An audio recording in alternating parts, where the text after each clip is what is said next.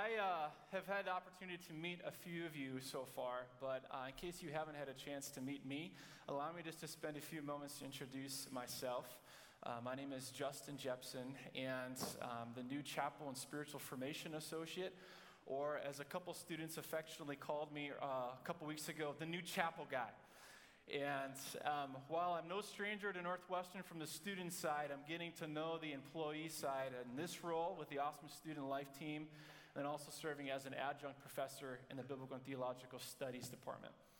Um, and I'm excited, I'm so honored uh, to be able to stand before you this morning and to kick off this week's chapel theme of why the church. But before we dive in, I wanted us to spend a few moments um, just to introduce myself a little bit more, help you get to know me a little bit more. And I thought, well, better way to do that, uh, but just to give you a couple snapshots of the timeline of my life ever since I sat in your seat a little over a decade and a half ago. And so, uh, this first picture I'm going to show you, dug up from the archives, this was my. Uh, my, my, my student uh, Facebook, you know, pic, picture. And um, I, I don't know why I'm looking like that. I was quite, quite the doofus. Not a whole lot has changed. Um, I was in Knutson, spent four years, four lovely years in Knutson. How many Knutson dwellers do we have out there? Yeah? Okay. Okay. Is the, is the current resident of Knutson 102 in Chapel? Right here? Okay. Um, allow me to invite myself over. I'd love to swing by and see what you've done at the place. Um, so, anyway, that was me uh, in 2004, 2005. I was a sophomore here. Fast forward about six years, uh, met this lovely uh, gal, my sweetie pie, love of my life. That's my wife, Maddie, on our wedding day. And believe it or not, we went to school here, but we actually didn't meet here. Uh, we met after I graduated, and after I thought all hope is lost, I didn't give a ring by spring. I graduated single. And then, to my, much to my surprise, less than a year later, I met her at her brother's wedding. So that's a whole other story. Um, but things worked out great. And uh, very soon into our marriage, we started a family. And, uh, oh, yes, not what you expect. Some fur babies. Uh, we rescued a couple animals. The one on the left there is Maverick. We rescued him from a, a, a mission trip to Philadelphia. And I wanted to name him Rocky, you know, like Rocky Balboa, Philadelphia. It, that didn't go over well with Maddie. So Maverick um, was his name, and then the guy on the right there is Tozer. That's our dog. And uh, for those of you who are wondering, yes, it's named after A.W. Tozer, one of my favorite authors. And uh, so anyway, but we kept them alive for about six and a half years. We thought it'd be good to do an upgrade and actually maybe enter, actually have a human being enter our family. And so the Lord blessed us with this little stud. So this is little Bennett Blair. He's got his mommy's eyes. Um, little stud. He was born last May 18th, so he's almost four months old. And um, he is just an absolute joy. And um, I have to tell you, I actually never changed a diaper in my entire life until the day he was born. Um, I've been an uncle for almost 10 years, and I always got out of diaper duty. Um, so I wanted to save it until him. And um, about the first, the first week we had him home, I had my bodily fluid baptism into fatherhood when I was running up to the hall because I smelled something you know what I'm talking about. Something needed to be changed. And he had just got done eating. He threw up chunky spit up all over his face. And then immediately after that, went and sneezed and went all up into my face. And let me just say, when you become a parent, normally that thing would gross me out, and I just started laughing. And he wasn't able to smile yet. He just kind of looked at me like no, nothing was going on. So a couple wet wipes later, both my face, his face, and his rear were, were clean. And, um, and that's been and that has been awesome. So I'm just so thankful um, for the journey the Lord's had me on, for bringing me here in recent days. And I wanted to um, give us, uh, actually, before we get to here, I wanted to get to know you a little bit. And how I wanted to do that real quickly, just, just take one minute, I want to get to know who, who's all here this morning. And so what I'm going to do is I'm going to call your class uh, by year, so senior, junior, sophomore, uh, freshman. And I just want you to stand up, and as you stand up, uh, make a little bit of noise. We can have a little friendly competition if we want. So, how many seniors do we have here? Seniors? Okay? Stay standing, stay standing. And that, and that includes super seniors. If you like a senior plus, okay? There's no shame in that. That's totally fine. Super seniors or seniors, awesome. Either by credit or by year. Juniors? Juniors? Okay? Awesome. Awesome. Okay, stay standing. No, stay standing, stay standing, stay standing. Okay, so all seniors and juniors should be standing. Next, sophomores. Okay, okay. Wow. Very good, very good. Okay, uh, last but certainly not least, freshmen. Wow. That was good. Now, don't worry, I have not forgotten. If you are a commuter or a PSEO student, stand up. Thank you for being here. You don't need to be, you don't get credit for this, or, but you're here, so thank you. So, for all of you, and anybody else that I did not call, if you're a staff, a parent, a friend, you wandered in off the street, you can also stand as well. And stay standing, stay standing, stay standing. Because now that I have, now that everyone's standing, remain standing with me, because I would love to read for us uh, from God's Word. Let's stay standed in honor of God's Word. I'd love to read for us a passage in Ephesians chapter 2, verses 11 through 22. It says, Therefore, remember that at one time you Gentiles in the flesh, called the uncircumcision by what is called the circumcision, which is made in flesh by hands, remember that you were at that time separated from Christ alienated from the commonwealth of Israel, and strangers to the covenants of promise, having no hope and without God in the world. But now, in Christ Jesus, you who were once far off have been brought near by the blood of Christ. For he himself is our peace, who has made us both one and has broken down in his flesh the dividing wall of hostility, by abolishing the law of commandments and ordinances, that he might create in himself one new man in place of the two, so making peace and he might reconcile us both to God in one body through the cross, thereby killing the hostility. And he came and preached peace to you who are far off and peace to those who are near. For through him we both have access in one spirit to the Father. So then, you are no longer strangers and aliens, but you are fellow citizens with the saints and members of the household of God, built on the foundation of the apostles and prophets, Christ Jesus himself being our, the cornerstone, in whom the whole structure, being joined together, grows into a holy temple in the Lord. In him you also are being built together into a dwelling place for God by the Spirit. Would you pray with me? Father, I want to thank you that you have gathered us together. Lord, across various geographical locations, across various denominations and church backgrounds, across various cultures and ethnicities, and you have gathered us together here as one. That because of who you are, Jesus, and the work that you have done on the cross by dying and rising again, you have broken down, you have killed the, the dividing wall of hostility, and that we have a new identity, a new purpose in this life as your beloved sons and daughters. And Lord, I pray in the next few moments as we look at this question why the church from the vantage point of this text, that you would fill us afresh with your Holy Spirit, that you would help us to remember and to restore to us the joy of our salvation, and that we would be edified and built up and further grow together as a dwelling place for you by your Spirit. We pray all this in Jesus' mighty name. And everyone said, Amen. You may have a seat. Now, this passage in Ephesians.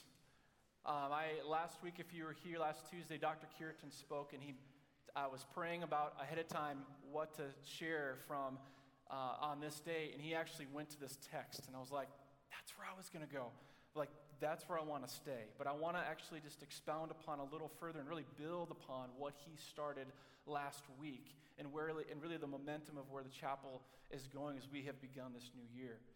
And the, this passage in Ephesians, let me just give you just a brief context and overview of the book. Ephesians is one of my favorite letters that Paul wrote. And he wrote it from a place of prison. He wrote it from a place of great persecution and hostility. And he's writing back to his beloved brothers and sisters in Christ in the churches in Ephesus. And he, he, he, he wants to accomplish three main things. Is that he wants to remind them of who they are in Christ because of what Jesus has done the new identity that they have in Him as beloved sons and daughters. And then, as a result of that, of who they are, now, how do they now live as sons and daughters in Christ? So they look at their identity in Christ, their purpose in Christ, and then he finishes with the last chapter of how do you fight to live and to stay living in your identity in Christ. So there's the identity in Christ, the purpose in Christ, and our warfare in Christ. And this passage itself finds it kind of right in the middle of the Paul making the transition between here's who you are in Christ and here's how you are to live in Christ. And, and, and so when we look at this idea of why the church, why the local church, the most simple way that I could put it is it's an expression of who you are. That who we are determines what we do. And so often we get that the other way around, don't we? We try to determine who we are by what we do rather than allowing who we are because of what God has done for us in Christ to determine how we live our lives. And so, uh, my, my prayer this morning is that we would have a reverent gratitude over the fact that we are in God's family because of what Jesus has done. And that that would lead to an awestruck enthusiasm that we actually get to be a part of his mission. And I could come with the approach of saying, you know what, you should be involved in a local church because that's what a good Christian should do.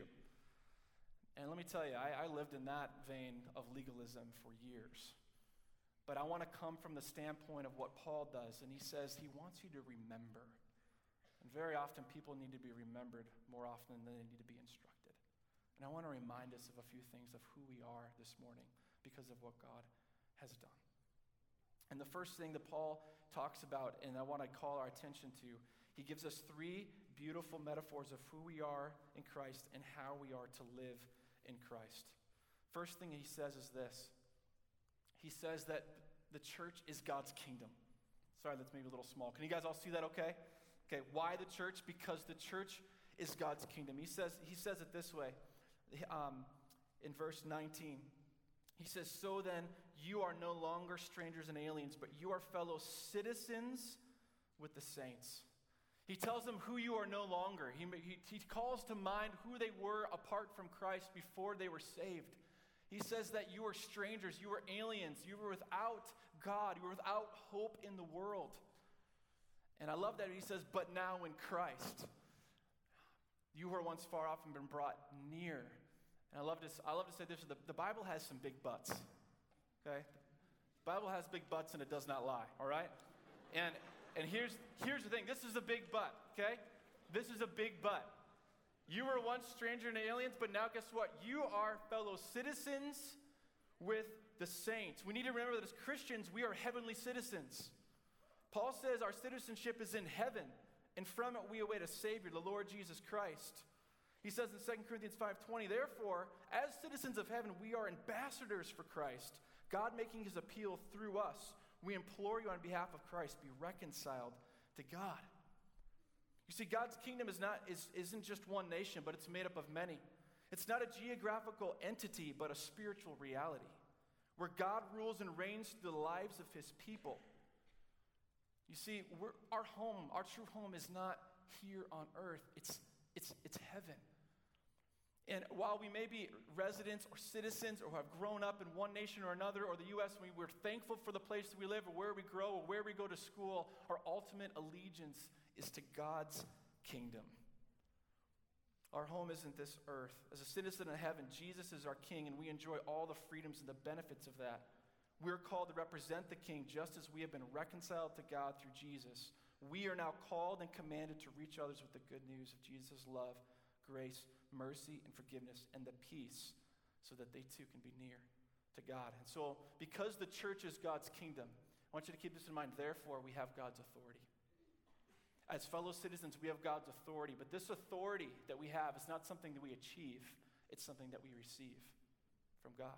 And it's something that we primarily receive through cultivating intimacy with Him. And one of the things that I love, looking back in the Gospels and how Jesus began to call His disciples, says in Mark 3 that he called those to himself, those whom he desired to come up on the mountain, so that they might be with him. So, one, he's calling those whom he desires to first and foremost to be with him, then to go out and he will give them authority to preach and to cast out demons. And so, this with God life cultivates this intimacy with him, which then we receive his authority and we live it out on on his terms and with his, uh, with his authority. So those and those who have intimacy with God will not be intimidated by man. And the second thing that Paul says is that why the church is because the church is God's family. And this is where I, I, I spend the kind of the central time, uh, the central framework of where the most, probably the most beautiful picture and the most vivid picture and the most repeated picture of what the church is, is a family. It's, it's a body, the body of Christ. And while that term is not explicitly stated here, it's certainly implied. That, that this idea that we are God's family. He says in Ephesians 1, 4, uh, 1 5 that in love he predestined us for adoption. That we're adopted as sons and daughters. Your identity is one who is a, is, a, is a beloved son or daughter of a perfect heavenly father. That's your identity. That's who you are. You have been predestined in love. He says that you've been saved by love. That but another another big but in the Bible, another big but in Ephesians, as Paul talks about who we once were. We were enslaved to our sin. We were held captive to, to the devil and to his, into his ways. We were under the wrath of God, but now, but God, being rich in mercy because of the great love with which He loved us, even when we were dead in our trespasses and sins, He made us alive together with Him. And that this love is something that we can know, the love of God that surpasses knowledge. This love in Ephesians 5 is something that we are called to imitate. You see this because we're part of God's family, every single one of us has a role to play.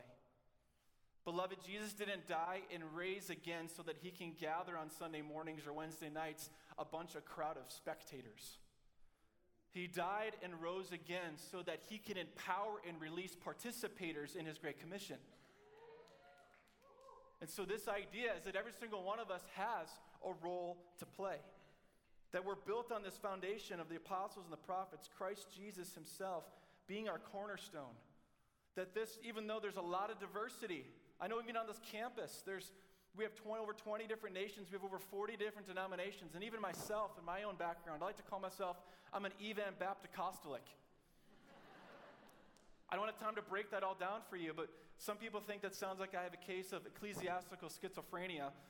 It's, it's more I like to say I'm a denominational free agent that any church, any church that has Jesus as its cornerstone, as the foundation, I can join together in fellowship and partner.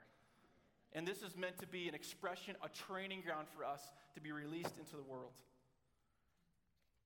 And then lastly, the last image that Paul uses in this text. Why the church? Because the church is God's temple. He says it this way In whom the whole structure being joined together, grows into a holy temple in the Lord. In him you also are being built together into a dwelling place for God by the Spirit. And with Jesus as the cornerstone or the joining point, the family grows into a holy temple or dwelling place for God. Notice the progression of closeness here. I love how Paul he talks about really broad. You're citizens, fellow citizens with the saints. We're citizens of God's kingdom. That's really broad. And then he says you're members of his household. You're in his family. And now he actually says, You're the very temple that is indwelt by the presence of God. And we see this progression of closeness that in the temple, in, the day that Paul was writing this, was the very center of Jewish worship the place where they would go, that they would get near to God, where they'd offer sacrifices. And now, because Jesus died and rose again, He is the temple. He is the final and forever sacrifice. And now the temple is not made with brick and stones. We're now living brick and stones. He builds His temple through those whom He bought with His own blood on the cross to be filled by His Holy Spirit, empowered to go out into the world to partner with Him in His mission. And because the church is God's temple, we have God's power because his very presence dwells within you and I. And here's the thing I want to just briefly show a, a 90 second video as we bring things to a close. And what you're seeing here is the progression of the gospel since the beginning of the church.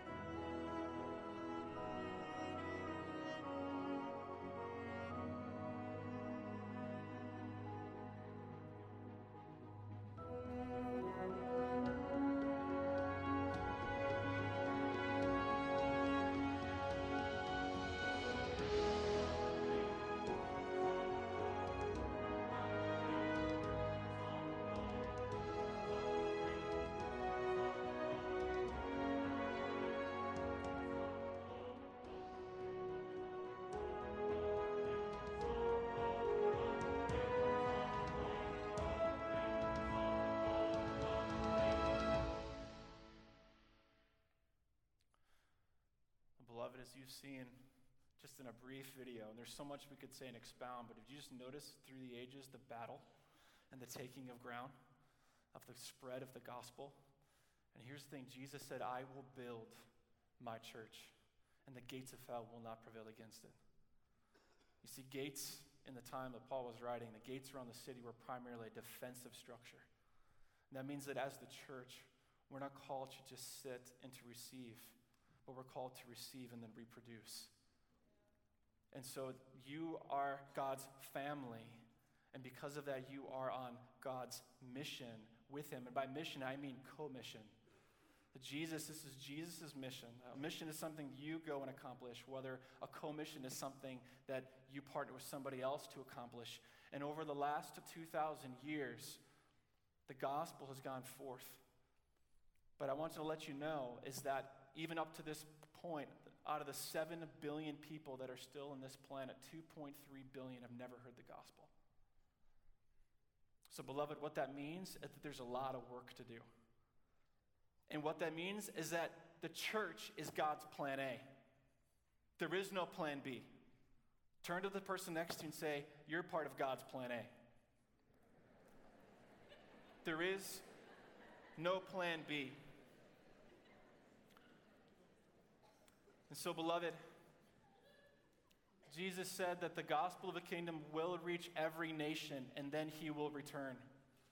And we are called that Jesus said, All authority in heaven and on earth has been given to me. Go therefore and make disciples of all nations, baptizing in the name of the Father, Son, and the Holy Spirit, teaching them to obey all that I've commanded. Behold, I am with you always to the end of the age.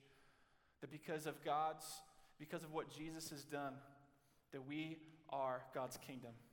Therefore, we have his authority. Because of what Jesus has done as God's church, we are his family. Therefore, we can walk in his sacrificial love and imitate him.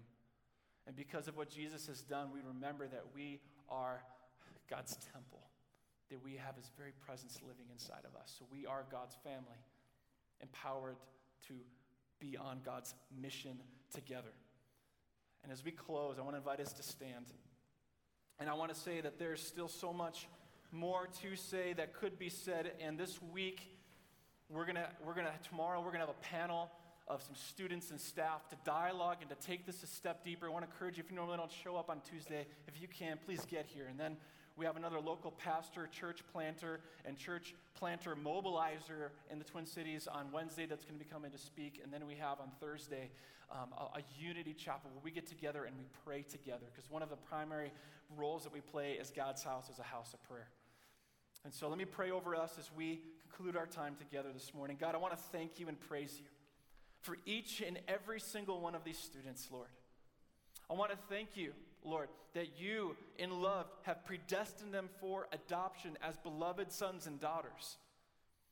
That because of what Jesus has done, that we get to be part of your kingdom as fellow citizens with the rest of the saints, to walk in your authority. That because of what you have done, Jesus, that we get to be a part of your family, that you redeemed us, you bought us with the price, your own blood, that we would walk in sacrificial love just as you have.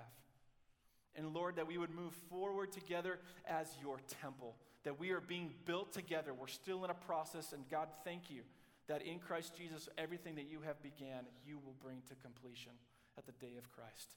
And so thank you that because of Jesus starting this mission, that we get to be part of an unstoppable, unfailing mission until all of the nations of the world are discipled and for your glory, and then you will return, Jesus, to make all things new. So, Lord, may we go forward with a fresh remembrance of who we are and how we are called to live as your church. We pray this all in Jesus' mighty name, and everyone said,